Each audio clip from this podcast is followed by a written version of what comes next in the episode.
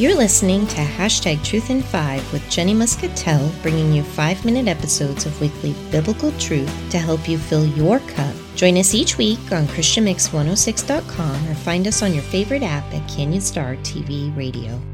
This is Jenny Muscatell on Hashtag Truth in Five.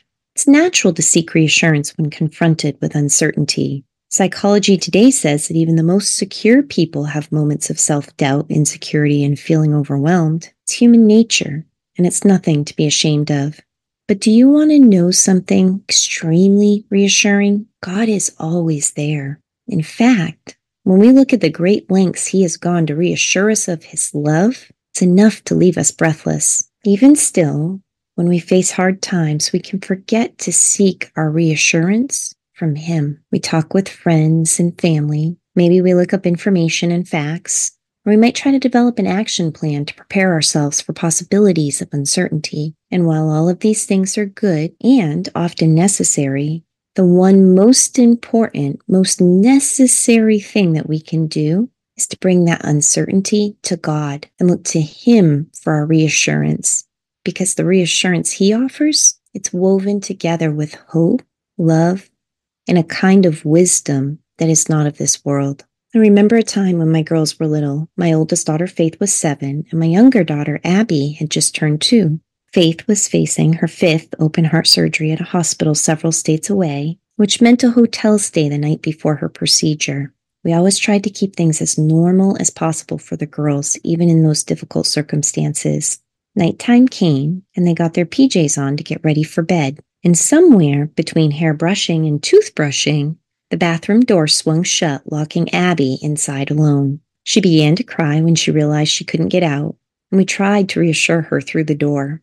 We knew she'd be okay, but she was scared. We reminded her that we were right there with her and reassured her that if she couldn't reach the lock to unlock it, we would have maintenance come up and unlock it for us. I could see her little tippy toes from under the door and could tell she was trying hard to reach the lock when all of a sudden she slipped and her hand brushed the light switch, turning the lights off. For her, everything turned black except what she could see through that small crack of light shining in from under the door. She panicked and began to cry harder, and I will never forget her tiny little fingers reaching through that crack at the bottom of the door, desperately wanting nothing more than to touch my hand and know I was there. I held on to the little tips of her fingers until maintenance showed up with the door key, and the look on her face when that door swung open was priceless. She jumped into my arms, buried her tear soaked face in my chest, and sobbed that undeniable sob of relief. All that we told her would happen happened. Maintenance got her out. She wasn't alone, and we were right there with her that whole time. How many times have we felt like that in life? Worried and unsure, a little stuck, or maybe even in the dark. How many times have we reached our little fingers toward that crack of light under God's door, wanting nothing more than His presence, His touch, and to simply know that He's there? And isn't it such a beautiful thing when that door swings open and we realize He was there all along, that He is light and there is no darkness in Him at all? The truth is, we have access to the Almighty God all the time. Revelation 7 8 says, I have placed before you an open door that no one can shut. These are words from above, from the one with all power and authority.